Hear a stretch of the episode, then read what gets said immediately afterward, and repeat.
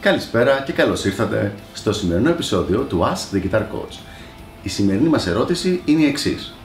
Μπορώ να αγοράσω ένα μόνο πετάλι παύλα εφέ; Τι προτείνεις να πάρω; Θα απαντήσω την ερώτηση θεωρώντας σαν δεδομένο ότι έχεις ήδη έναν καλό ήχο με παραμόρφωση και έναν καλό καθαρό ήχο και θες να δεις τι παραπέρα μπορείς να κάνεις. Αν δεν έχεις καλό ήχο με παραμόρφωση, lead ήχο και καλό καθαρό, αλλάζει η απάντηση. Αν λοιπόν τα έχεις αυτά τα δύο, προτείνω το εξής. Ένα καλό πετάλι looper παύλα sampler. Το πετάλι αυτό είναι ένα ε, εφέ στο οποίο παίζεις κάτι, το ηχογραφεί μέσα στη μνήμη και μετά εσύ μπορείς με αυτό στο background να παίζεις από πάνω, να ηχογραφείς και το δεύτερο και τρίτο και τέταρτο και πάει λέγοντας. Και αυτό μπορεί να χρησιμοποιηθεί σε πάρα πάρα πολλά ε, πράγματα και για τη βελτίωσή σου και για διασκέδαση και για άλλους λόγους. Για να τα δούμε λοιπόν ένα-ένα. Πρώτη χρησιμότητα. Γράφεις και μπορείς να θυμάσαι μετά τα ρηφάκια τα οποία σου έρχονται την ώρα που παίζεις. Σου παίζεις, αυτοσχεδιάζεις, σου έρχεται μια ωραία ιδέα. Επιτόπου την ηχογραφείς και, και παραμένει εκεί και δεν χάνεται, αλλά και μπορείς να αρχίσεις να σολάρεις από πάνω της και να δεις αν μπορεί αυτό να εξελιχθεί σε κάποιο ε, τρόπο, με κάποιο τρόπο σε κάποιο μουσικό κομμάτι, σε κάποιο ε, τραγούδι.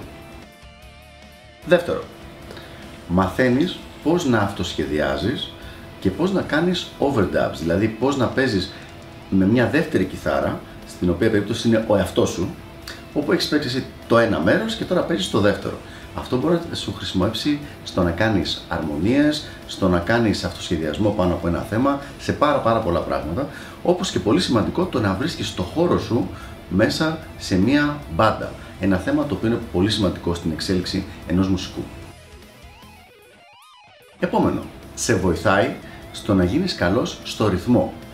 Επειδή παίζεις μόνος σου, χωρίς ε, drums και χωρίς άλλες ρυθμικές αξίες, αν δεν είσαι σωστός στο ρυθμό, στην ηχογράφησή σου και πας μετά να σολάρεις από πάνω, κάθε φορά θα σε πετάει έξω το μέτρημά σου.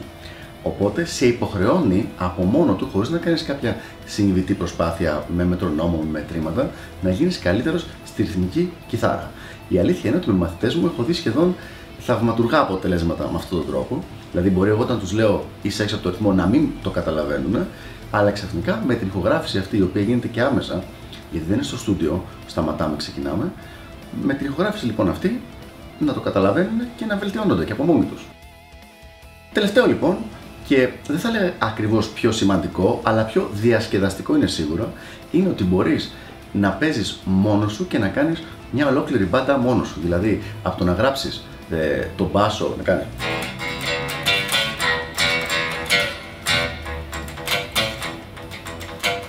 και μετά να αρχίσει να παίζει η κιθάρα, να παίζει την κιθάρα από πάνω, να παίξεις lead από πάνω, να, ακόμα να παίξεις και ήχους οι οποίοι να θυμίζουν ε, πνευστά και όλα αυτά να ηχογραφούνται από ένα πεταλάκι το οποίο θα παίζει συνέχεια και εσύ από πάνω σολάρεις και φτιάχνεις το κομμάτι σου.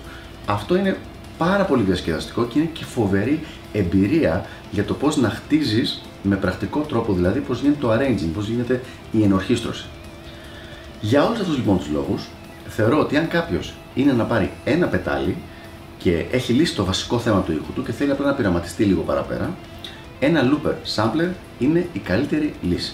Είναι ένας συνδυασμός εκμάθησης, πολλής διασκέδασης και σε βοηθάει στο να εξελιχθεί σε σχεδόν κάθε τομέα του παίξήματό σου. Αυτά λοιπόν από μένα για το συγκεκριμένο θέμα και τα λέμε στο επόμενο Ask the Guitar Coach. Γεια χαρά!